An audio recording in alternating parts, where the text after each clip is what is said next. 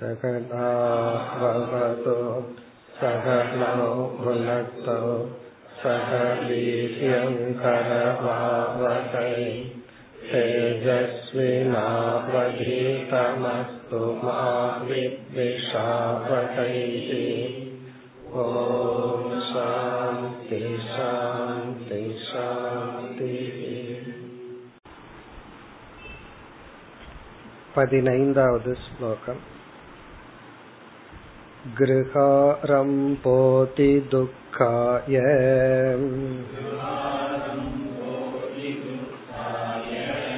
विफलश्चातृवात्मनः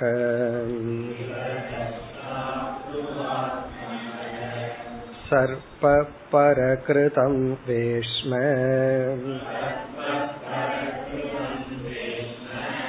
प्रविश्य सुखमेधते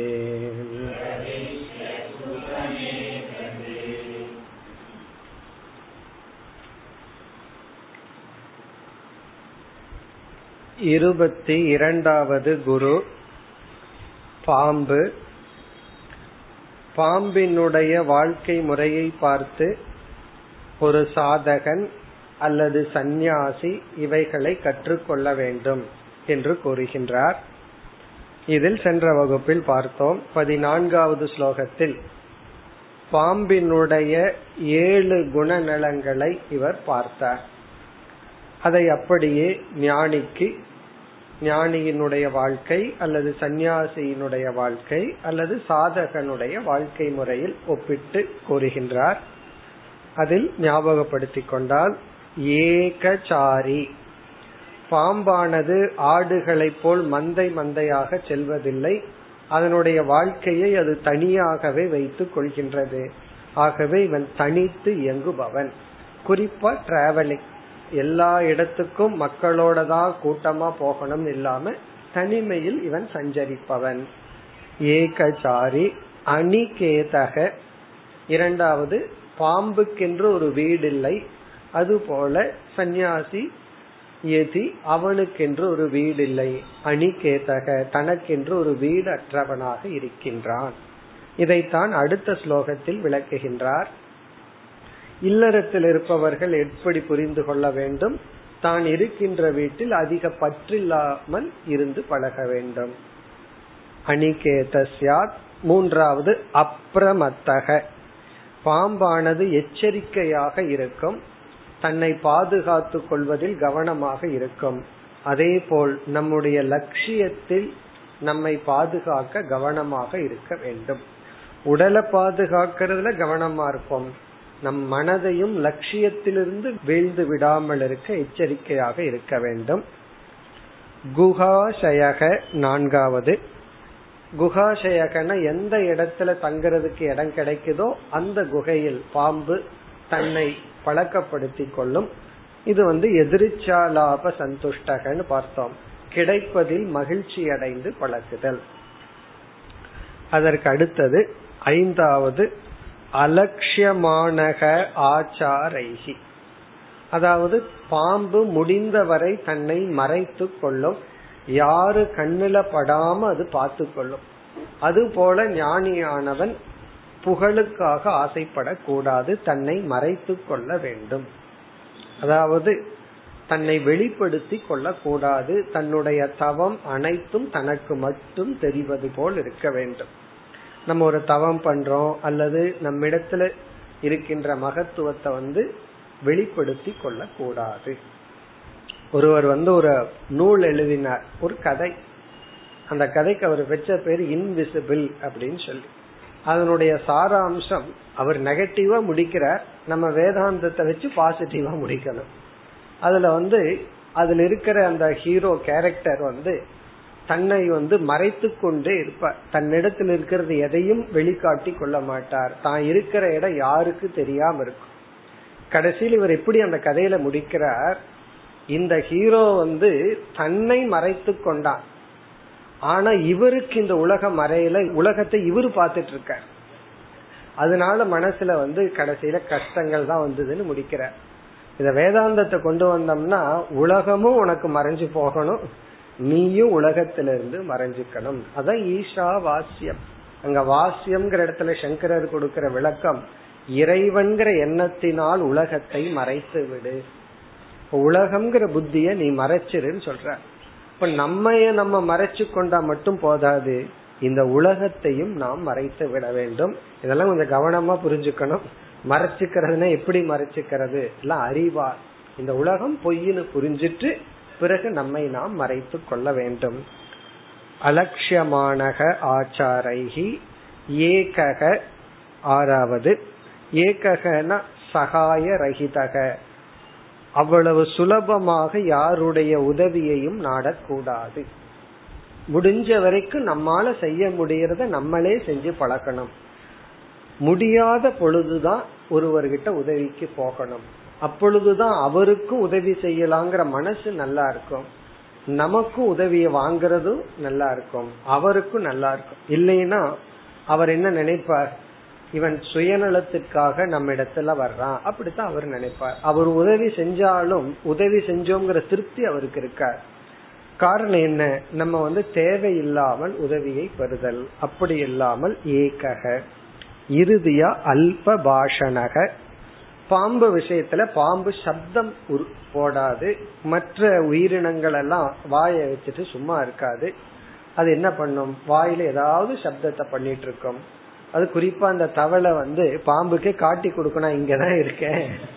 நீ வந்து என்ன சாப்பிடலாம்? நுழலுந்தன் வாயாட்கெடும் சொல்லுவார்கள். தன்னுடைய வாயிலேயே தன்னை காட்டி கொடுத்துக்கும். அப்படி அல்ல. பாம்பு வந்து அப்படி அல்ல. அது போல அல்ப பாஷணகனா. இந்த இடத்துல அல்பங்கிறதுக்கு சென்ற வகுப்புல பொருள் பார்த்தோம். அளவாக. அல்பமான அர்த்தம் அல்லன்னு பார்த்தோம். அல்பமான வார்த்தையில பேசுபவன் அர்த்தம் அல்ல அளவாக பேசுபவன். அப்படின்னா கர்மேந்திரியத்தை நல்ல விஷயத்துல பயன்படுத்துபவன். இனி வந்து அடுத்த ஸ்லோகம். அதைத்தான் சென்ற வகுப்புல ஆரம்பித்தோம்.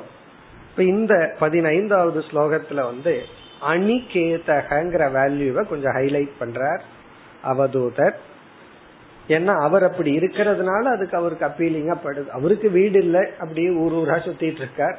அதனால வீடு இல்லைங்கிற வேல்யூவை கொஞ்சம் பெருமைப்படுத்துகின்றார்.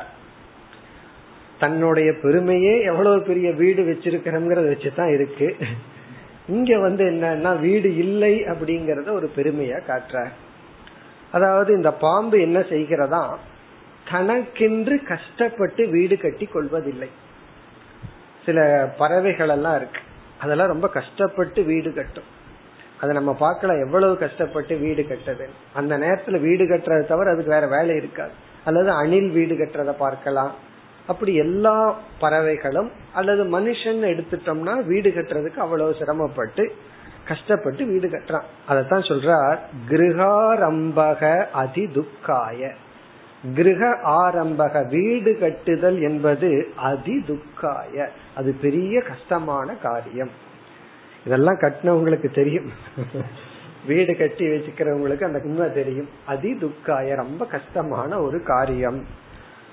பிறகு வந்து அதனால பாம்பு என்ன பண்ணதுன்னா இரண்டாவது வரியில் சர்ப்பக பரகிருதம் வேஷ்ம. பரகிருதம்னா மற்றதால் கட்டப்பட்ட எறும்பால் உருவாக்கப்பட்ட வேஷ்ம வீடு அந்த புற்று. என்ன பிரவிஷ்ய உள்ளே சென்று சுகம் ஏததே சுகமாக இருக்கின்றது. தான் வீடு கட்டுறதுங்கிறது கஷ்டமான காரியம். இனி ஒரு ஒருத்தர் வீடு கட்டி கஷ்டப்பட்டு வீடு கட்டினதுக்குள்ள பாம்பு என்ன பண்ணுதான் உள்ள போய் சுகமா இருக்கு. அப்ப இந்த வேல்யூவை பார்த்த உடனே நம்ம என்ன புரிஞ்சுக்கிறோம்? யாராவது கஷ்டப்பட்டு வீடு கட்டி இருந்தா வாடகைக்கு இருக்கிறன்ட்டு போய் இருந்துட்டு கொஞ்ச நாள் இருந்துட்டு காலி பண்ண மாட்டேன். என்னோட வீடு தான் அப்படின்னு சொல்லி இருந்துக்கோ. அப்படி நம்ம புரிந்து கொள்ள கூடாது ஏன்னா இது அப்படியே தப்பா புரிஞ்சுக்கலாம். பாம்பு வந்து யாரோருத்தருடைய எஃபர்ட்ட தான் வந்து பயன்படுத்தி கொள்ளதுன்னு. அப்படி நாம் புரிந்து கொள்ள கூடாது இந்த எக்ஸாம்பிள் அந்த இடத்துக்கு எடுத்துக்கொள்ள கூடாது காரணம் கர்மயோகத்தினுடைய முதல் படியிலேயே நம்ம என்ன சொல்றோம்? இனியொருவருடைய உழைப்பை நாம் திருடக்கூடாது. பணத்தை மட்டும் அல்ல இனியொருவருடைய உழைப்பையும் நாம் வந்து எடுத்துக்கொள்ள கூடாது இந்த திருடாமல் இருத்தல் அப்படிங்கிறது கர்மயோகத்தினுடைய முக்கிய பங்கு. இனியொருவரை நம்ம பயன்படுத்தி விடக்கூடாது ஒன்றை நம்ம அனுபவிக்கிறோம்னா அதற்குரிய முயற்சியை நம்ம போட்டிருக்கணும். கவர்மெண்ட் வேணா டெனண்ட்டுக்கு சப்போர்ட் பண்ணலாம். பட் எத்திக்ஸ் படி தர்மப்படி நியாயப்படி வந்து இனியொருவருடைய வீடு. அவங்க தாத்தா சம்பாரிச்சிருக்கலாம் எப்படியா இருக்கலாம். அதுல நமக்கு உரிமை கொண்டாட கூடாது அது ரொம்ப ஒரு முக்கியமான வேல்யூ ரொம்ப பேர்த்துக்கிட்ட அது இருக்கிறது இல்லை ஒருவரோட வீட்டுக்கு போய் தங்கணும் அப்படின்னா தங்க இடம் கொடுத்ததுக்கு நன்றி சொல்லணும். அதை விட்டுட்டு அங்கேயே இருந்துட்டு நான் போக மாட்டேன்னு சொன்ன அதெல்லாம் தவறான ஒரு பாவனை. நம்ம வந்து இனியொருவருடைய உழைப்பை பயன்படுத்த கூடாது அதுதான் நமக்கு ரொம்ப முக்கியமான வேல்யூ இப்ப இந்த இடத்துல நம்ம என்ன புரிந்து கொள்ள வேண்டும்? இங்க என்ன வேல்யூ இதுல சொல்லப்படுகிறது என்றால் இந்த முதல் வரியில இரண்டாவது பகுதியை பார்த்தோம்னா அங்கதான் நமக்கு இங்க வேல்யூ இருக்கு. விபலகச்ச அத்ருவாத்மனக இங்க ஆத்மாங்கிற சொல்லுக்கு உடல் என்று பொருள்.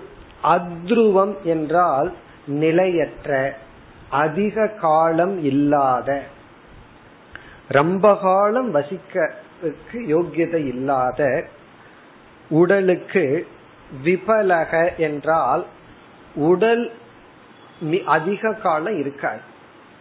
அப்படி அதிக காலம் இல்லாத உடலுக்கு அந்த உடல் தங்கிறதுக்கான இருப்பிடத்துக்கு அதிக முக்கியத்துவம் கொடுக்க கூடாது நம்ம வேற ஒரு எக்ஸாம்பிள் பார்த்தோம்னா நமக்கு புரிஞ்சிடும் நம்ம ஒரு எக்ஸாம்பிள் பார்த்துட்டு இதுக்கு போவோம். இப்ப தீப்பெட்டி இருக்கு. மேட்ச் பாக்ஸ் இருக்கு. அதுக்குள்ள ஒரு ஐம்பதோ அறுபதோ ஒரு குச்சி ஸ்டிக் இருக்கு. இப்ப இந்த தீப்பெட்டி வந்து எவ்வளவு ஸ்ட்ராங்கா பண்ணணும் அப்படிங்கறது கேள்வி. அந்த கம்பெனியில வந்து மேட்ச் பாக்ஸ் அது எவ்வளவு ஸ்ட்ராங்கா பண்ணணும் அப்படின்னா ஒரு இருநூறு ரூபா ஒர்த் உள்ள மெட்டீரியலை போட்டு அந்த மேட்ச் பாக்ஸ பண்றோம். உள்ள இருக்கிற ஸ்டிக் எவ்வளவுன்னா ஐம்பது. அப்போ நம்ம வந்து என்ன புரிஞ்சுக்கணும்? இவங்க எப்படி அந்த பாக்ஸுக்கு வேல்யூ கொடுத்து செய்வார்கள்? இந்த ஐம்பது குச்சி பயன்படுற அளவுக்கு அந்த பாக்ஸ் ஒர்த் இருந்தா போதும். அதுக்கு மேல வந்து அந்த பாக்ஸுக்கு செலவு பண்ண கூடாது காரணம் என்ன? அதுக்கப்புறம் அதை தூக்கி எறிய போறாங்க அப்ப அந்த பாக்ஸினுடைய ஒர்த் எதுனா கண்டென்டினுடைய ஒர்த்தினுடைய அடிப்படை. ஒரு கால் வந்து இருநூறு ஸ்டிக் இருந்ததுன்னா அதுக்கு தகுந்த பாக்ஸ் இருக்கும். ஐநூறு ஸ்டிக் இருந்ததுன்னா அதுக்கு தகுந்த பாக்ஸ் இருக்கும். அப்போ உள்ள இருக்கிற பொருள் எவ்வளவு ஒர்த்தோ அந்த அளவுக்கு தான் அதை பாதுகாக்கின்ற பொருளுக்கு நம்ம மதிப்பு கொடுக்கணும். இந்த மேட்ச் ஸ்டிக் அப்படிங்கறது நம்ம பாடிய போல நம்ம உடல் போல. அது எரிஞ்சு போயிடுவோம் கொஞ்ச நாள்ல. மேட்ச் பாக்ஸ் அப்படிங்கிறது வீடு போல. நம்ம வீட்டுக்கு எவ்வளவு முக்கியத்துவம் கொடுக்கணும்னா நான் ஒரு வீடு கட்ட போறேன். அதுல இருக்கிற பெயிண்ட் எல்லாம் இருநூறு வருஷத்துக்கு அப்படியே இருக்கும்னா பெயிண்ட் இருநூறு வருஷத்துக்கு இருக்கும். அதுல இருக்க போற நம்ம எவ்வளவு நாளைக்கு இருப்போம். அப்போ ஒருத்தர் அட்வர்டைஸ் பண்ற இந்த பெயிண்ட் வந்து முன்னூறு வருஷத்துக்கு இருக்குன்னு நம்ம வந்து வீடு கட்ட ஆரம்பிக்கிறது அறுபத்தஞ்சு வயசுல. சில பேர் அவ்வளவு வருஷம் சம்பாதிச்சு தான் வீடே கட்ட ஆரம்பிக்க முடியும். ஏதோ கடைசி பத்து பாஞ்சு வருஷம் ஒழுங்கா நம்ம வீட்டுல இருந்துட்டு போகணும். அதுக்கு எதுக்கு முன்னூறு வருஷம் இருக்கக்கூடிய பெயிண்ட் அடிக்கணும்? அப்படி மேட்ச் பாக்ஸ் தீப்பெட்டிக்கு எவ்வளவு முக்கியத்துவம் கொடுக்கணுங்கிறது அந்த குச்சிக்கு எவ்வளவு நாள் ஒர்த் இருக்கோ அவ்வளவுதான். அதுதான் இங்க சொல்றார் அத்ருவ ஆத்மனகனா மிக குறைவான காலம் வாழப்போகின்ற இந்த உடலுக்காக கிரகாரம்பக நான் வந்து ஒரு பெரிய வீடு கட்டுறேன் அப்படியே இருக்கிற ஒரு வீடு கட்டுறேங்கிறது விபலக பயனற்ற உழைப்பு. விபலகனா அந்த எஃபர்ட் வந்து வேஸ்ட் அது வந்து பயனற்றது. அல்லது பெஸ்ட் சாய்ஸ் என்ன வாழ்க்கை முழுவதும் வாடகை வீட்டுல இருந்துட்டு போறதுதான். சில பேர்த்துக்கு அது ஒத்து நமக்குன்னு ஒரு வீடு இருக்கணும். நம்ம வீட்டுல தான் இருக்கணும். ஏன்னா ஒருவர் வீட்டை வாடகைக்கு விட்டார். விட்டுட்டு அந்த வீட்டில் இருக்கிறவங்களுக்கு கண்டிஷன் போட்ட நிஜமாலுமே போட்ட கண்டிஷன் இந்த வீட்டுல நீங்க யாரும் சாக கூடாது அது எப்படி முடிவு பண்ண முடியும்? அவரு கட்டின வீட்டுல எந்த மரணம் வரக்கூடாதான். இவர் மறந்துட்டார் நம்மளே அதே வீட்டுல சாக போறோம். அப்படி ஒருத்தர் கண்டிஷன் போட்டார். போட்டு வயசானவங்களை எல்லாம் அலோவ் பண்றது இல்ல ஒரு அறுபத்தஞ்சு வயசுக்கு மேல பாட்டி இருந்து அந்த வீடு கொடுக்கறது இல்லைன்னா யாரும் இறந்துருவீங்கல்ல? இவர் என்ன நினைச்சிட்டு இருக்கார்? சாஸ்வதமா நம்ம இருக்க போறோம். அப்படின்னு நினைச்சிட்டு அந்த கண்டிஷன் போட வர்றவங்க சாகாதவங்க தான் வரணும். அப்படி இப்ப இங்க என்ன சொல்றார்? அத்ருவ ஆத்மன. அழியக்கூடிய நிலையற்ற இந்த உடலுக்காக கிருகாரம்பக எனக்கு பெரிய நிலையான ஒரு வீடு வேண்டும் என்று அதற்காக கொடுக்கின்ற முயற்சி காலம் இதெல்லாம் விபலக அதெல்லாம் வேஸ்ட் அப்படின்னு சொல்ற இங்க என்ன நம்ம வேல்யூ நம்ம கண்டுபிடிக்கிறோம்? அல்லது இதுல இருந்து என்ன வேல்யூ நமக்கு சொல்றாருன்னா அனித்தியமான ஒன்றுக்கு எவ்வளவு உழைப்ப கொடுக்கணுமோ அவ்வளவுதான் கொடுக்கணும். அதற்கு மேல கொடுக்க கூடாது.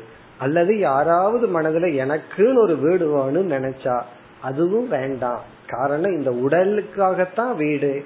இந்த உடலே நிலையற்றது. இருந்தா அனுபவிப்போம். வாய்ப்பு இருந்தா நமக்குன்னு ஒரு வீடு வச்சுக்குவோம். இல்லை என்றால் இந்த உடலே ஒரு வீடு தான் அந்த வீடே அழிய போகுது. அதற்கு எதற்கு ஒரு வீடு? இப்ப சன்னியாசியினுடைய மனதில் எப்படி இருக்கணும்? தனக்குன்னு ஒரு வீடு இல்லாமல் இருப்பவன். அப்படின்னா மனதளவிலையும் எந்த இடத்தையும் சாராதவன்.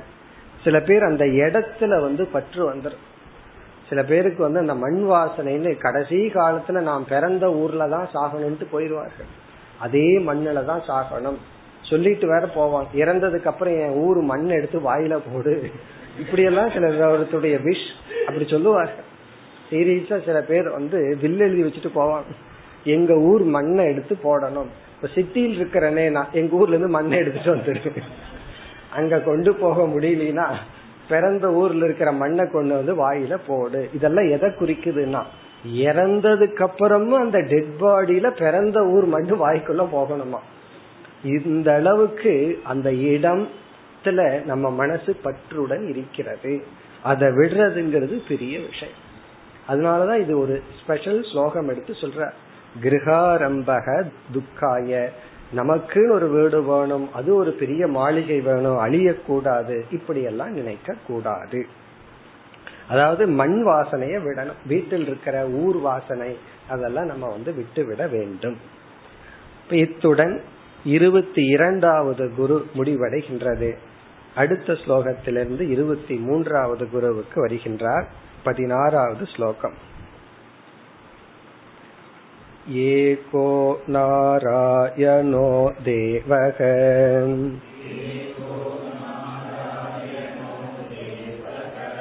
पूर्वसृष्टं स्वमायया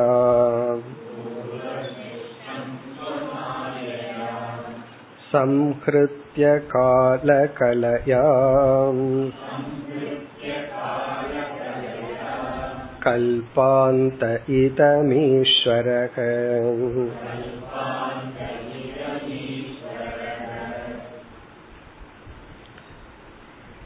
இருபத்தி மூன்றாவது குரு சிலந்தி பூச்சி ஸ்பைடர் சிலந்தி பதினாறாவது ஸ்லோகத்திலிருந்து இருபத்தி ஓராவது ஸ்லோகம் வரை.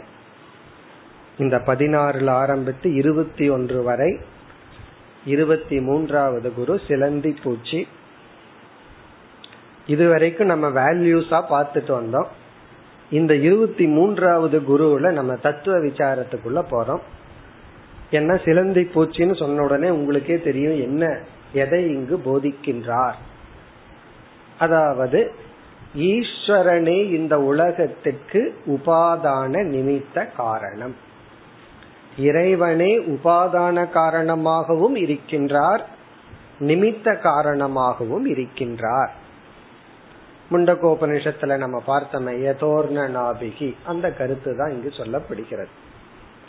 அதாவது சிலந்தியானது தன்னுடைய வலையை தன்னுடைய உடலிலிருந்தே எடுக்கின்ற அப்ப அந்த வலைக்கு மெட்டீரியலுக்கு எங்க போச்சுன்னா மற்ற பறவைகள் எல்லாம் வெளியே இருந்து தேடிட்டு பொருள்களை கொண்டு வந்து வீடு கட்டும். சிலந்தி வீடு கட்டுறதுக்கு தானே தன்னுடைய உடலினுடைய ஒரு பகுதியே வருகின்றது. சரி யார் இவ்விதம் அழகாக செய்து கொடுத்தார்கள்னா எபிஷியன்ட் யாரு இன்டெலிஜென்ட் காசு யாருன்னா அதுவும் அதே சிலந்தி தான். ஆகவே சிலந்தி தன்னுடைய வலைக்கு தானே மெட்டீரியல் உபாதான காரணம் தானே நிமித்த காரணம். இதை இவர் பார்த்து அதுபோல இந்த உலகத்துக்கு இறைவனே நிமித்த காரணம் இறைவனே உபாதான காரணம். அதுதான் சாராம்சம். இந்த சிலந்திங்கிற வார்த்தையை கடைசியில சொல்ல போற. கடைசி இருபத்தி ஓராவது ஸ்லோகத்துலதான் இந்த சிலந்தியை கொண்டு வர்றார். என்ன செய்கின்றார்? இறைவனுடைய தத்துவத்தை விளக்க ஆரம்பிக்கின்றார். ஆகவே இந்த குருவிடமிருந்து நம்ம அப்படியே வேல்யூல இருந்து வேதாந்த விசாரத்திற்கு செல்கின்றோம். இந்த ஸ்லோகங்கள் என்ன செய்கின்றார்? ஈஸ்வர தத்துவத்தை விளக்குகின்றார். ஈஸ்வர லட்சணம். விதவிதமான சொற்களால் இறை தத்துவத்தை விளக்குகின்றார். விளக்கி இப்படிப்பட்ட ஈஸ்வரன் உபாதானமாகவும் நிமித்தமாகவும் இருக்கின்றார். சிலந்தியை போல என்று முடிக்க போற அப்ப நம்ம இந்த ஸ்லோகத்திலிருந்து ஈஸ்வர தத்துவத்திற்கு செல்கின்றோம். இறை தத்துவம். இந்த ஈஸ்வரன் வந்து இரண்டு சொரூபமாக இருக்கின்றார். அதையெல்லாம் இந்த ஸ்லோகங்களில் விளக்குகின்றார். முக்கியமா இரண்டு சொரூபம். ஒன்று வந்து நிர்குண சொரூபம் அல்லது பிரம்ம சொரூபம். ஈஸ்வரன் இடத்துல ரெண்டு தத்துவம் இருக்கு. நிர்குண சொரூபம் அல்லது பிரம்மஸ்வரூபம் இரண்டாவது சகுண சொரூபம். சகுணஸ்வரூபம் அப்படின்னா மாயையுடன் பார்க்கப்படுகின்ற பிரம்மன். பிரம்மண மாயையோட சேர்ந்து பார்த்தா அது சகுணம். அதுலது ஈஸ்வர சுரூபம்னு சொல்லலாம். பிரம்மஸ்வரூபம்ங்கிற இடத்துல ஈஸ்வர சுரூபம் அல்லது சகுண சொரூபம். அங்க நிர்குணம் இங்க சகுணம். இங்க குணம்ங்கிற சொல் மாயையை குறிக்கின்றது. சகுணம் என்றால் மாயையா சகவர்த்தர் மாயா சக்தியுடன் சேர்ந்து பார்க்கிற ஒரு தத்துவம். அப்போ இறைவன் அல்லது ஈஸ்வரன்கிறத மாயையுடன் சேர்ந்தும் பார்க்கலாம். மாயைய கழிச்சு வெறும் பிரம்மமாக மட்டும் பார்க்கலாம். என்ன செய்ய போகின்றார்? அந்த பிரம்மத்தினுடைய சுரூபத்தையும் வர்ணிக்க போறார். மாயையுடன் கூடியுள்ள அந்த பிரம்மன் ஈஸ்வர சுரூபத்தையும் வர்ணிக்கின்றார். எல்லாம் வர்ணிச்சு விளக்கி கடைசியில இப்படிப்பட்ட ஈஸ்வரனே இந்த உலகத்துக்கு நிமித்தம் இந்த உலகத்திற்கு உபாதானம். இதுதான் இனிமேல் வரப்போகின்ற பகுதி. இந்த பதினாறாவது ஸ்லோகத்தில் ஈஸ்வரன் லய காரணம் என்று விளக்குகின்றார். லய காரணம் அடுத்த ஸ்லோகத்திலையும் இதேதான் செய்ய போகின்றார். அதாவது அனைத்தையும் தனக்குள்ளே எடுத்துக்கொள்பவர் இவர்தான். இந்த உலகம் எல்லாம் இவ்வளவு பெருசா இருக்கு. உலகம்னா சிருஷ்டி படைக்கப்பட்டது. நமக்கு ஒரு கேள்வி வருது. கடைசியில் இதெல்லாம் எங்க போகும்? எல்லாம் இங்கதான் போய் ஒடுங்கும். என்றால் எந்த இடத்துல போய் ஒடுங்குதோ அந்த லயஸ்தானம் யார்னா இறைவன். அப்ப ஈஸ்வரனுக்கு சிருஷ்டி கர்த்தான்னு சொல்லலாம் ஸ்திதி கர்த்தான்னு சொல்றோம். லய கர்த்தான்னு சொல்றதுக்கு பொதுவா லயஸ்தானம்னு சொல்லுவோம். லய கர்த்தாம் அவரு தான் லயஸ்தானம் எல்லாமே தனக்குள் ஒடுங்க போகின்றது. அதைத்தான் இங்கு கூறுகின்றார். அப்ப லய கர்த்தான்னு வரும் பொழுது அல்லது லயஸ்தானம்னு வரும் பொழுதே மாயையை நீக்கிய ஈஸ்வரன் வரமாட்டார். மாயையுடன் கூடிய தத்துவம் தான் வருகின்றது. ஏன்னா மாயையின் துணை கொண்டு இந்த உலகத்தை படைச்சார். மீண்டும் தன்னுடைய மாயைக்குள் எடுத்துக் கொள்கின்றார். இப்ப மாயையுடன் கூடிய ஈஸ்வர லட்சணம் இப்பொழுது வருகின்றது. இனி வந்து இந்த ஸ்லோகத்திற்குள் செல்லலாம். ஏகக நாராயணக தேவக கடைசி சொல் ஈஸ்வரக. இப்ப ஈஸ்வரக யார்? அந்த ஈஸ்வரனுக்கு முதல் மூன்று சொற்கள் வந்து விளக்கம். ஈஸ்வரன் என்பவர் அதாவது இறைவன் என்பவர் அல்லது இறை தத்துவம் என்பவர் அல்லது என்பது ஏகக. முதல் விளக்கம் வந்து ஏகக. அவர் ஒருவர் தான் அவர் வந்து இறைவன் வந்து ஒருவர் தான் பல கடவுள்கள் இல்லை. பல கடவுள் பல இறைவன் சொல்ற வார்த்தையிலேயே கான்ட்ரடிக்ஷன் இருக்கு. பல கடவுள் எப்படி இருக்க முடியும்? பலன்னு வந்துட்டாவே அந்த கடவுளுக்குரிய லட்சணம் போயிரும். ஏன்னா எல்லாத்துக்கும் மேலானவர்னு சொல்லி பல எல்லாத்துக்கும் மேலான கடவுள் இருக்காருன்னு சொல்ல முடியாது. அப்ப ஈஸ்வரக ஏகக. பிறகு இவ்வளவு தேவதைகள் எல்லாம் என்னன்னா அது சொல்ல போறாரு அது ஈஸ்வரனுடைய வெளிப்பாடு. விதவிதமான சக்திகளை விதவிதமான தேவதைகளை வழிபடுகின்றோம். உண்மையில் ஏகக. இது வந்து பேசிக் சாதாரண விஷயம். இத பலர் புரிஞ்சுக்காம எங்க மதத்துல கடவுள் ஒண்ணு உங்க மதத்துல பல கடவுள். இதெல்லாம் அந்த குழந்தைகளுடைய வாதம் அது. அதாவது பாலர்கள்ல மிக மிக குழந்தைத்தனமான வாதங்கள் இது நம்மள அதை தப்பா புரிஞ்சுக்கிறோம். ஓ நம்ம கிட்ட குறை இருக்கோம்னு சொல்லி. நம்ம சாஸ்திரத்துல வந்து எந்த ஒரு வேதாந்த சாஸ்திரத்துக்குள்ள போனாலும் ஏகக ஈஸ்வரக. இரண்டாவது பொருள் வந்து நம்ம இதுக்கு முன்னாடி பார்த்தோமே ஞானி ஏகங்கிற இடத்துல சகாய ரகிதகன்னு பார்த்தோம். வேறு எந்த உதவியையும் நாடாதவன் பார்த்தோம். அதே பொருளை இங்க போடலாம். இந்த ஈஸ்வரனுக்கு உலகத்தை படைச்சு காத்து தனக்குள் எடுத்துக்கொள்ள தன்னை தவிர வேறு உதவி அவருக்கு தேவையில்லை. இப்ப ஏகங்கிறதுக்கு சகாய ரகிதக வேறு உதவி அற்றவர் யாருடைய உதவியும் அவருக்கு இல்லை அல்லது தேவையில்லை. நம்ம வந்து ஏகங்கிறது ஒரு நெகட்டிவா நினைச்சிட்டு இருக்கோம் அப்படித்தானே குறை சொல்றோம் எனக்கு யாருமே ஹெல்ப் பண்றதுக்கு இல்லை. எனக்கு ஏதாவது ஆயிட்டா ஒன்னும் ஆயிருக்காது நல்லா தான் இருப்பார். கற்பனை. ஏதாவது ஆயிட்டா வர்றதுக்கு யாரும் இல்ல உதவுறதுக்கு யாரும் இல்லைன்னு கற்பனை பண்ணுவோம். ஆனா வேதாந்த சாஸ்திரத்துல அது ஒரு பிளஸ் பாயிண்டா சொல்ல உனக்கு யாரும் இல்லையா? யூ ஆர் கிரேட் யாராவது இருந்தாங்களா? தென் நீ ரொம்ப கீழே வந்துட்ட அப்படின்னு அர்த்தம். இப்ப ஈஸ்வரக ஏகக சகாய ரகிதக. பெரிய வேலையான சிருஷ்டி திதி லயம் பண்றதுக்கு வேற எந்த உதவியையும் நாடாதவர். ஏகக இரண்டாவது சொல் நாராயணக.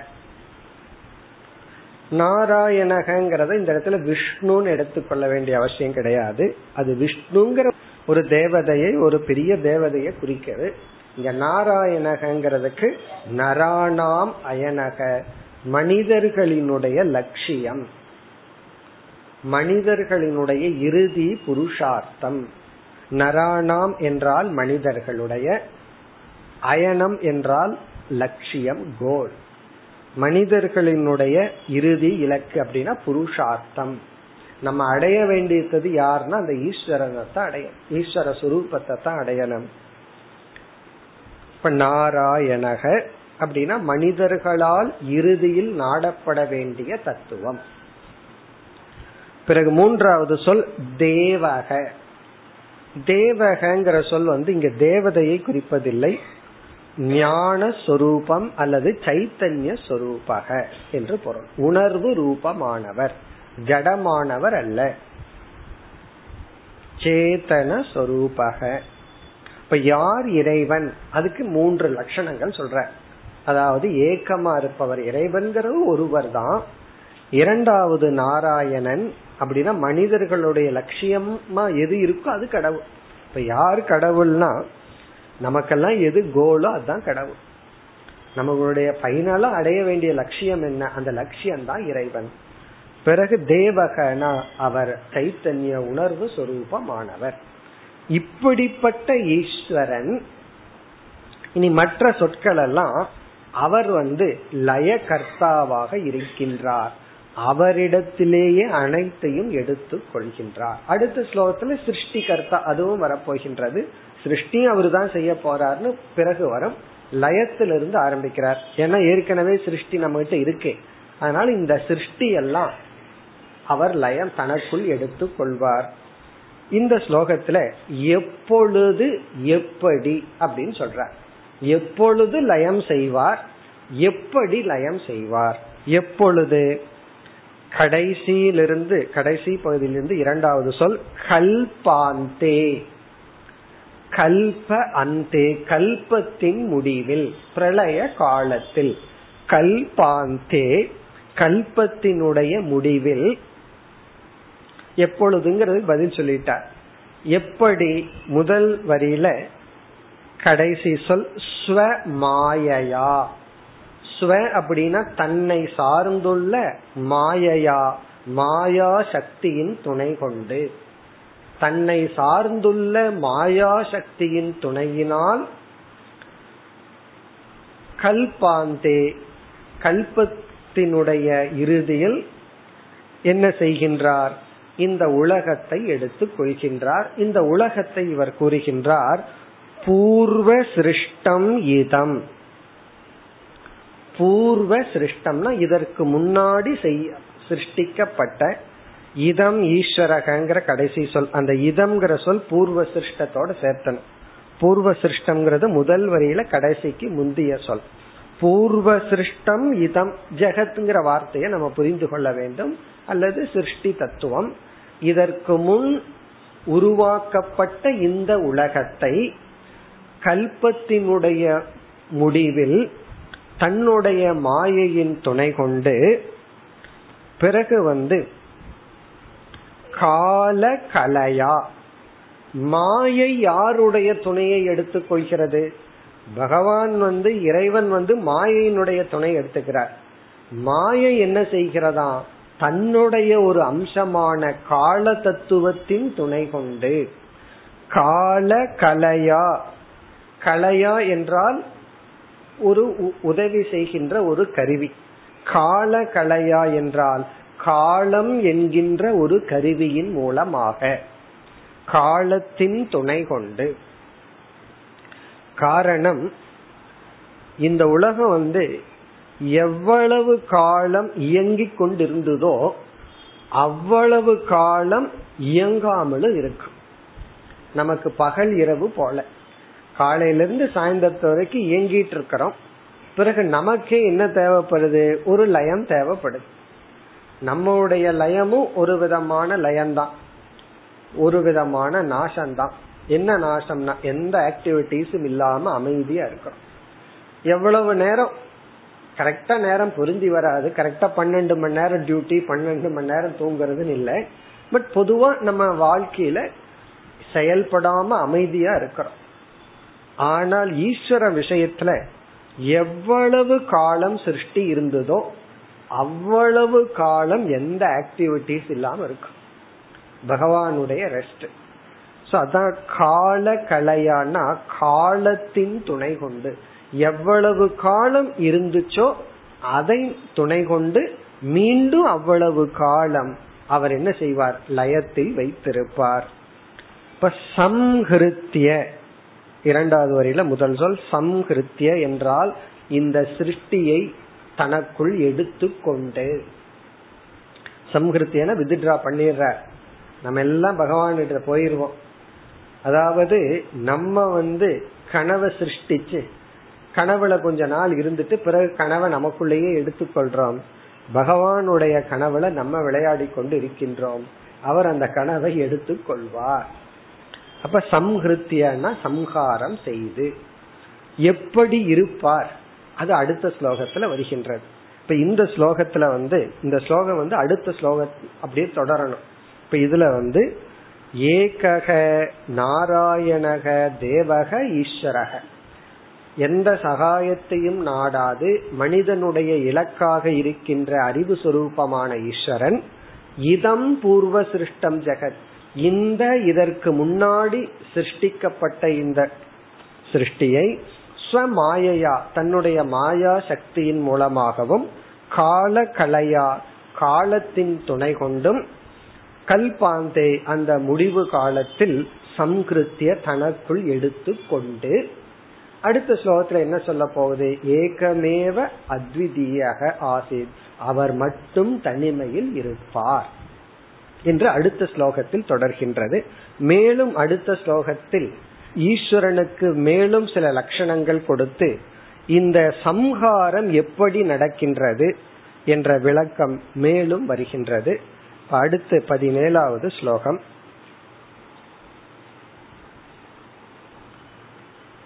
एक एवाद्वितीयो भोग् आत्मा दारोऽखिलाश्रयः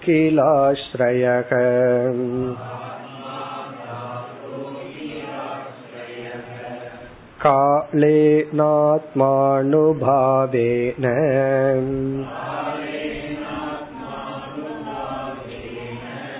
साम्यं नीतासु शक्तिषु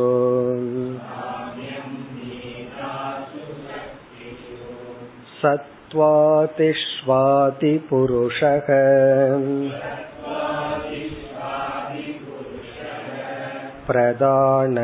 प्रधानपुरुषेश्वरः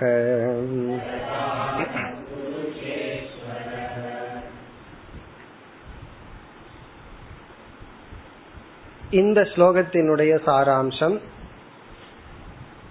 ஈஸ்வரனுக்கு மேலும் பல லட்சணங்கள் கொடுக்கின்றார் அந்த ஈஸ்வரனை பல லட்சணங்களில் விளக்கி எப்படி சென்ற ஸ்லோகத்துல ஏகக நாராயணக தேவகன் எல்லாம் சொன்னாரோ அப்படி மேலும் சில விளக்கங்கள் அந்த ஈஸ்வரனை வர்ணித்து எப்பொழுது சம்ஹாரம் நடக்கும் எப்பொழுது சிருஷ்டி துவங்கும் இந்த கருத்தை எல்லாம் கூறுகின்றார். இதெல்லாம் நம்ம வேதாந்தத்துக்குள்ள படிக்கிற கருத்துக்கள். அதாவது ஈஸ்வரனுடைய லட்சணங்கள் பல வரப்போகின்றது. அதை பிறகு பார்ப்போம். எப்பொழுது சிருஷ்டியானது ஏற்படும்? பிரளய காலத்தில் மாயையினுடைய நிலை என்ன? அதுதான் இங்கு கூறப்படுகிறது. அது நம்ம சொன்னா ஞாபகம் இருந்தா நமக்கு எளிதில் புரிஞ்சிடும். மாயையிடம் சத்துவம் ரஜஸ் தமஸ் என்ற மூன்று சக்திகள் இருக்கின்றன. இந்த மூன்று சக்திய மூன்று குணங்கள் என்று சொல்கின்றோம். அதனாலதான் மாயைக்கு ஒரு லட்சணம் திரிகுணாத்மிகா மாயா. மூன்று குண சுரூபமாக இருப்பது மாயை. சத்துவம் ரஜஸ் தமஸ் என்பது மூன்று குணம் அல்லது மூன்று தத்துவம் மூன்று அம்சம். இந்த சத்துவ அம்சம் மாயையிடம் உள்ளது. ரஜோ அம்சம் மாயையிடம் உள்ளது தமோ அம்சம் மாயையிடம் உள்ளது. இந்த மூன்றினுடைய லட்சணம் என்ன? சத்துவத்தினுடைய லட்சணம் ரஜசினுடைய லட்சணம் தமசினுடைய லட்சணம் என்ன? இதெல்லாம் பதினாலாவது அத்தியாயத்துல கீதையில விளக்கமா நம்ம பார்த்திருக்கோம். சத்துவம் வந்து அறிவு ரஜஸ் வந்து செயல் தமஸ் வந்து ஜடம். அதாவது அறிவுக்கு காரணம் அறிவு சுரூபமா இருக்கிறது. ரஜஸ் வந்து பவர் டு ஆக்ட் சத்துவம் வந்து பவர் டு நோ அறியும் சக்தி அல்லது அறிவுக்கு காரணமாக இருக்கும் சக்தி. ரஜஸ் வந்து செயல்படும் சக்தி செயலுக்கு காரணமா இருக்கிறது. தமஸ் வந்து ஜட சக்தின்னு சொல்றோம். செயல்படாமல் இருக்கிறது ஒரு சக்தி. அது ஒரு சக்தி தான். சில பேர் வந்து என்ன திட்டுனாலும் அப்படியே பேசாம இருப்பார்கள். அதுக்கு பெரிய தமோ குணத்தினுடைய பலம் வேணும் அல்ல அதுக்கு பெஸ்ட் எக்ஸாம்பிள் எருமையை தானே நம்ம சொல்லுவோம். அது அப்படியே ரோட்ல நின்றுட்டு இருக்கு இவ்வளவு பெரிய கார் வருது பஸ் வருது இடம் கொடுக்கலான்னு அதுக்கு தோணாது. அதன் அது ஒரு சக்தி தானே. நம்மால அப்படி நிக்க முடியுமா? பஸ் வரும்போது. ரொம்ப தூரத்துல இருந்து ஓடி போயிருவோம். ஆனா அது அப்படியே நிக்கிறது ஒரு பெரிய சக்தி தானே. சில பேர் அந்த ஜென்மத்திலிருந்து டைரக்டா வந்திருந்தா. அப்படியே நிப்பார்கள். ஏன்னா சில கிராமத்துல பார்க்கலாம். ஒதுங்கிறத வந்து பிரிஸ்டீஜ் இஷ்யூன்னு நினைப்பார்கள். இந்த ரோடுல போயிட்டு இருந்தா கார் வந்தாவோ வெஹிக்கிள் வந்தாவோ இறங்குனா தனக்கு அவமானம்னு நினைப்பார்கள் சில பேர். அது வந்து அது ஒரு சக்தி ஜட சக்தின்னு சொல்றது. இப்படி சத்துவம் ரஜஸ் தமஸ் அப்படின்னு மூணு சக்தி. இந்த மூன்று சக்திகளும் சமநிலையில் இருக்கும் பொழுது அதாவது சத்துவம் ரஜஸ் தமஸ் ஒன்றுக்கு ஒன்று மேலோங்கி செயல்படாமல் மூன்று சக்திகளும் சமநிலையில் இருக்கும் பொழுதுதான் பிரளய அவஸ்தா. இந்த சக்தியில வேற்றுமை வரும் பொழுதுதான் சிருஷ்டியே ஆரம்பம் ஆகிறது. அதாவது சத்துவம் ரஜஸ் தமஸ் இந்த மூன்று சக்திகளும் சமநிலையில் தல் என்பது பிரளயம். இப்ப பிரளய அவஸ்தையில மாயைக்குள்ள என்ன இருக்கும்னா சத்துவம் ரஜஸ் தமஸ் மூன்றும் ஒரே நிலையில் இருக்கும் ஒன்றுக்கொன்று மேல் ஓங்காது. சத்துவம் மேல வர்றது ரஜஸ் மேல வர்றது அப்படி எல்லாம் இல்லாம மூன்றும் சமநிலையில் இருப்பதுதான் பிரளய அவஸ்தா. அப்ப சிருஷ்டிங்கிறது என்னன்னா இந்த மூன்றையும் டிஸ்டர்ப் பகவான் பண்ணினார்னா அதான் சிருஷ்டி. அதான் இனிமேல் சொல்ல போற. அவதூதரே சொல்ல போற. இந்த மாயைக்குள் இருக்கிற மூணு சக்தியையும் ஒவ்வொரு சக்தியையும் செயல்படுத்த ஆரம்பிச்சார்னா அப்போ சிருஷ்டியானது ஆரம்பம் ஆகின்ற. அப்ப என்ன பண்ணுவார்? முதல்ல சத்துவம் ரஜஸ் தமஸ்னு மாறி மாறி தூண்டி விடுவார். அப்படி தூண்டும் பொழுது ஜட பிரபஞ்சமும் கருமேந்திரியங்கள் போன்ற சக்திகளும் மனம் போன்ற சத்துவத்திலிருந்து தோன்ற தத்துவங்கள் எல்லாம் உருவாகி செயல்பட ஆரம்பிக்கும் அப்போ மூன்று சக்திகளும் சமமா இருக்கிறது பிரளயம்னா அதுதான் பிரளய காலத்துல மாயையினுடைய ஸ்டேட் என்றால் பிரளயம் ஆகும்போது என்ன ஆகும்னா இந்த சக்திகள் எல்லாம் சமநிலையை அடைய ஆரம்பிச்சிடும். விஷமமாக செயல்பட்டு கொண்டிருக்கின்ற மூன்று சக்திகள் சத்துவம் ரஜஸ் தமஸ் என்று மூன்றும் தனித்தனி விதத்தில் செயல்பட்டு கொண்டிருக்கிற சக்திகள் எல்லாம் ஒரே நிலையை அடைய ஆரம்பிக்கும். அப்படி ஆரம்பிக்கும் பொழுது பிரளயம் வந்து விட்டது என்று பொருள். இதெல்லாம் கான்செப்ட்ல தான் புரிஞ்சுக்க முடியும். நம்மள நேர்ல போய் பார்க்க முடியாது. சத்துவ நேரா போறது உடனே ரஜஸ் வர்றது தமஸ் வர்றது. இதெல்லாம் நம்ம பார்க்க முடியாது. அறிவு பூர்வமா புரிந்து கொள்ளலாம். ஆனா ஆழ்ந்து சிந்திச்சா இதுக்குள்ள இருக்கிற சயின்ஸ நல்லா அப்ரிசியேட் பண்ணலாம். அதாவது சத்துவம் ரஜஸ் தமஸ் அப்படிங்கிறது மூன்று விதவிதமான சக்திகள். அறிகிற சக்தி வேற செயல்படுற சக்தி வேற செயல் இல்லாம இருக்கிற சக்தி வேற. இந்த மூன்று சக்திகளும் ஒன்றாகுது அப்படிங்கும் பொழுது அறியவும் முடியாது செயல்படவும் முடியாது ஜடமாம் இருக்க முடியாது. காரண அவஸ்தையில தான் இருக்க முடியும். சோ அதுதான் இங்கு விளக்கப்படுகிறது. இந்த மூன்று சக்திகளும் சமநிலையை அடையும் பொழுது பிரளயம் ஏற்படுகிறது. அந்த சக்தி அப்படியே இருக்கிற வரைக்கும் பிரளய அவஸ்தா. பிறகு அடுத்த ஸ்லோகங்களில் சொல்ல போறார் அந்த சக்தியை மீண்டும் அவர் வந்து சக்திக்குள்ள மாற்றத்தை கொண்டு வரும் பொழுது சிருஷ்டி வரப்போகுதுன்னு சொல்ல போறார். இப்ப இந்த இடத்துல இந்த சக்திகள் சமநிலையை அடையும் பொழுது பிரளயம் ஏற்படுகிறது. அது சொல்ல போகின்றார். பிறகு மேலும் இறைவனை வர்ணிக்கின்ற சில சொற்களும் வர இருக்கின்றது. அதை நம்ம வரிசையா பார்ப்போம். இனிமேல் பார்க்க போற சொல்லலாம் இறைவனை வர்ணிக்கின்ற சொற்கள் பிறகு வந்து இந்த மூன்று சக்திகளும் சமநிலையை அடையும் நிலை அதுவும் வரப்போகின்றது ஏகக ஏவ அத்விதீயக அபூத். இந்த வரிய வந்து கடைசியில நம்ம படிச்சு புரிஞ்சுக்கணும். ஏகக ஏவ அத்விதீயக அபூத் அபூத்ன இருந்தார்.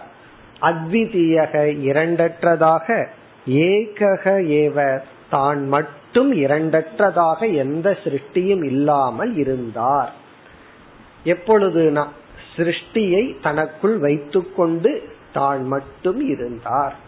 அதனால சிருஷ்டி போயிட்டா சூன்யமாகிறது இல்லை அத்விதீயமா இவர் இருக்கின்றார். இதை நம்ம கடைசியில பார்ப்போம்.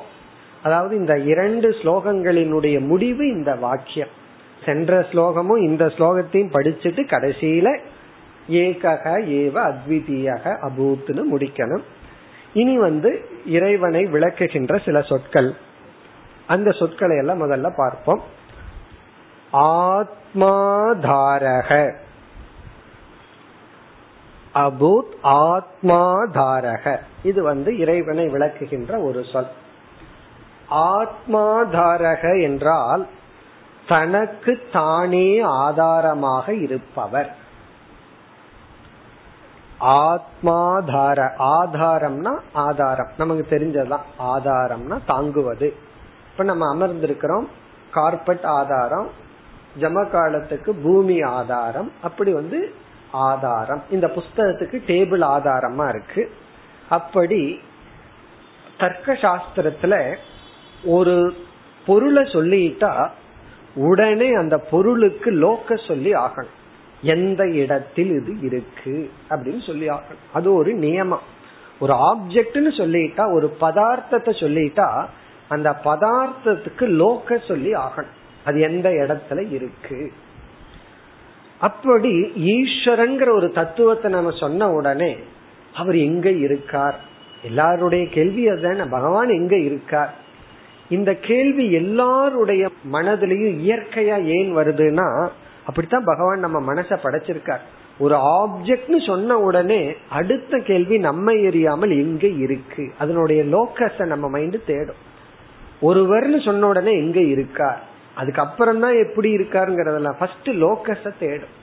அதனாலதான் இறைவன்கிற எண்ணம் வந்த உடனே நம்மை எறியாமல் கடவுள் எங்கே இருக்கின்றார் அப்படின்னு ஒரு கேள்வி வந்துடுது அப்ப பகவானுக்கு ஒரு லோக்கஸ் தேவைப்படுது ஒரு இருப்பிடம் தேவைப்படுது. அந்த இருப்பிடம் பொதுவா அதிலிருந்து வேறுபட்டது. நம்ம ஒரு ஆப்ஜெக்ட சொல்லிட்டோம்னா அதுக்கு ஒரு இருப்பிடம் சொன்னோம்னா அந்த இருப்பிடம் வந்து அந்த ஆப்ஜெக்ட்ல இருந்து சற்று வேறுபட்டதாகத்தான் இருக்கு. அதுவே இருப்பிடமா இருக்க முடியாது.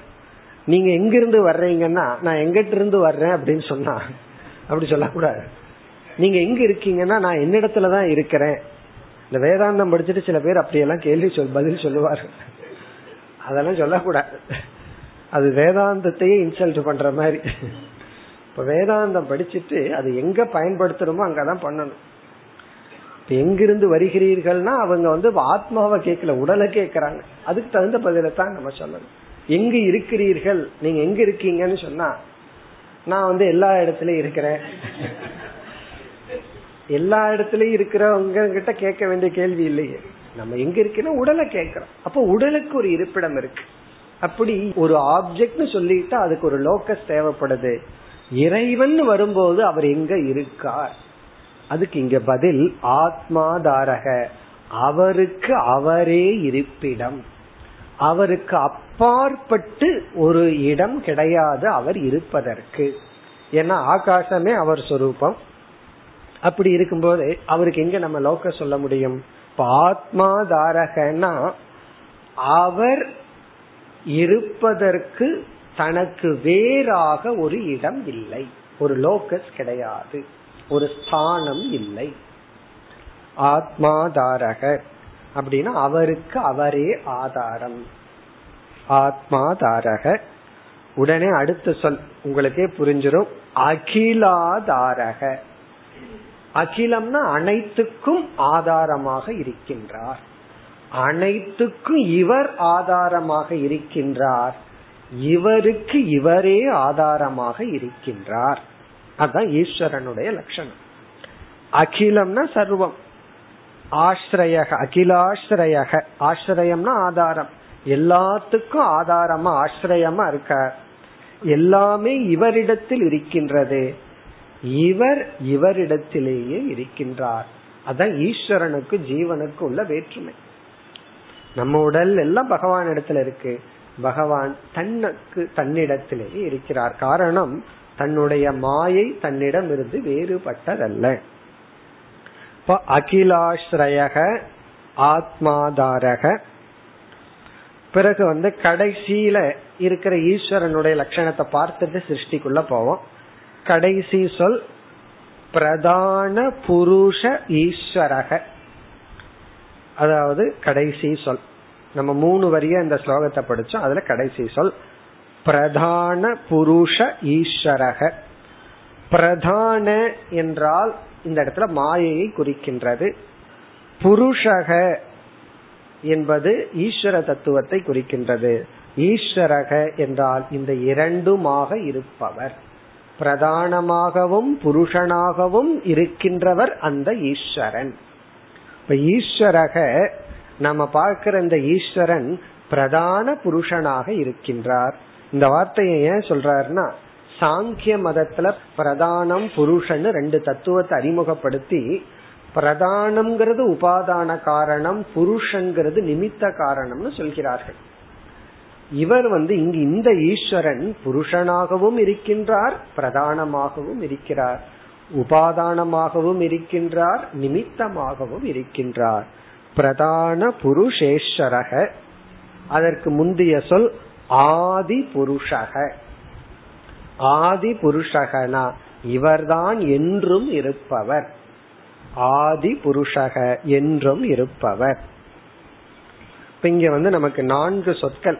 ஆத்மாதாரக அகிலாஸ்ரயக ஆதி புருஷக பிரதான புருஷேஸ்வரக. இதெல்லாம் இறைவனை விளக்குகின்ற சொற்கள். இனி வந்து மற்ற பகுதி வந்து மாயையிடம் இருக்கின்ற இந்த மூன்று சக்திகள் சத்துவம் ரஜஸ் என்ற சக்திகள் சமநிலையை அடையும் பொழுது பிரளயம் ஏற்படுகிறது. அந்த நிலையில தான் தனக்குள் எடுத்துக் கொள்கின்றார். அதை குறிப்பிடுகின்றார். இரண்டாவது வரியில் காலேன ஆத்மானுபாவேன. காலத்தின் துணை கொண்டு அந்த காலமும் தன்னிடமிருந்து வேறுபடவில்லைன்னு சொல்றார். இல்லைன்னா உடனே ஒன்னு சொல்லிடலாம். பகவான் வந்து தனக்கு வேறான காலம்ங்கிற ஒரு கருவியை பயன்படுத்தி கொண்டார்னு சொல்லிவிடலாம். அதுக்காக ஆத்மானுபாவேன என்றால் தன்னிடமிருந்து வேறுபடாத காலேன கால தத்துவத்தினால். இப்ப ஆத்மானுபாவேனங்கிற சொல் காலேனங்கிற சொல்லுக்கு அடைமொழி. ஆத்மானுபாவம் என்றால் தன்னிடமிருந்து வேறுபடாத காலத்தின் துணை கொண்டு சாமியம் நீதாசு சக்திஷு சத்வாதிஷு. சத்வாதிஷு சத்துவம் முதலிய. முதலியங்கிற சொல் எதை குறிக்கின்றது? ரஜஸ் தமஸ் சத்துவம் முதலியன சத்துவம் ரஜஸ் தமஸ் என்கின்ற சக்திஷு சக்திகள். மாயையிடம் இருக்கின்ற இந்த மூன்று சக்திகள் நீதாசுனா நிலையை அடைகின்றது. எந்த நிலையை? சாமியம் சமநிலையை. சத்துவம் முதலிய மாயையிடம் இருக்கின்ற சக்திகள் சமநிலையை அடையும் பொழுது நம்ம என்ன புரிஞ்சுக்கணும்?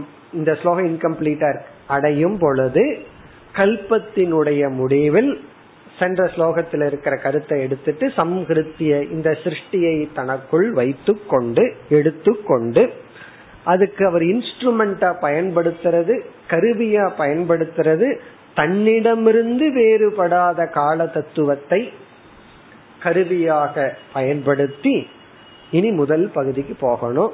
ஏகக ஏவ அத்விதீயக பூத். அத்விதீயமாக இரண்டற்றவராக அவர் மட்டும் எஞ்சி இருக்கின்றார். அப்ப இந்த இரண்டு ஸ்லோகம் பதினாறு பதினேழு இந்த இரண்டுமே ஈஸ்வரனுக்கு சில லட்சணங்கள் கொடுக்கப்பட்டு அவரே லய காரணம் என்று சொல்லப்பட்டது. இனிமேல் மீண்டும் ஈஸ்வரனுடைய பிரம்மஸ்வரூபத்தை இவர் வர்ணிக்க போறார். பிறகு இதே ஈஸ்வரன் தான் சிருஷ்டி காரணம் சொல்ல போற சொல்லி இறுதியில இந்த சிருஷ்டிக்கு நம்ம பார்த்து அனுபவிக்கின்ற இந்த உலகத்துக்கு சிலந்தியை போல தானே உபாதான காரணம் தானே நிமித்த காரணம். தன்னுடைய மாயா அம்சத்துல உபாதான காரணமா இருப்பார். தன்னுடைய சேத்தன அம்சத்துல நிமித்த காரணமா இருப்பார். அந்த அறிவும் இறைவனுடையதுதான். இந்த உலகமும் இறைவனுடைய இன்டெலிஜென்ட் அதனால உலகத்தை குறை சொல்றதுங்கிறது பகவான குறை சொல்ற மாதிரி. ஒருவர் வீடு கட்டி இருக்கோம் போய் அந்த குறை இந்த குறைன்னு சொன்னா இன்ஜினியருக்கு எப்படி இருக்கும்? அதே போல இந்த பிரபஞ்சத்தை குறை சொல்லணும்னா பகவான் தானே இன்ஜினியர் அவர் தான் எல்லா இன்ஜினியர் சிவில் இன்ஜினியர் அவர் தான் இன்டீரியர் டெக்கரேட்டர் அவரு தான் எல்லாமே பகவான் தான். அப்ப பகவான குறை சொல்ற மாதிரி. குறை ஒன்றும் இல்லைன்னு எப்ப சொல்ல முடியும்னா பகவானே இந்த உலகத்திற்கு உபாதான நிமித்த காரணம் என்று உணரும் பொழுது. மேலும் அடுத்த வகுப்பில் தொடர்போம் ॐ पूर्णमधपूर्णमिधं पूर्णात्पूर्णमुदच्छते पूर्णस्य पूर्णमादाय पूर्णमेवावशिष्यते ॐ शान्ति शान्ति शान्तिः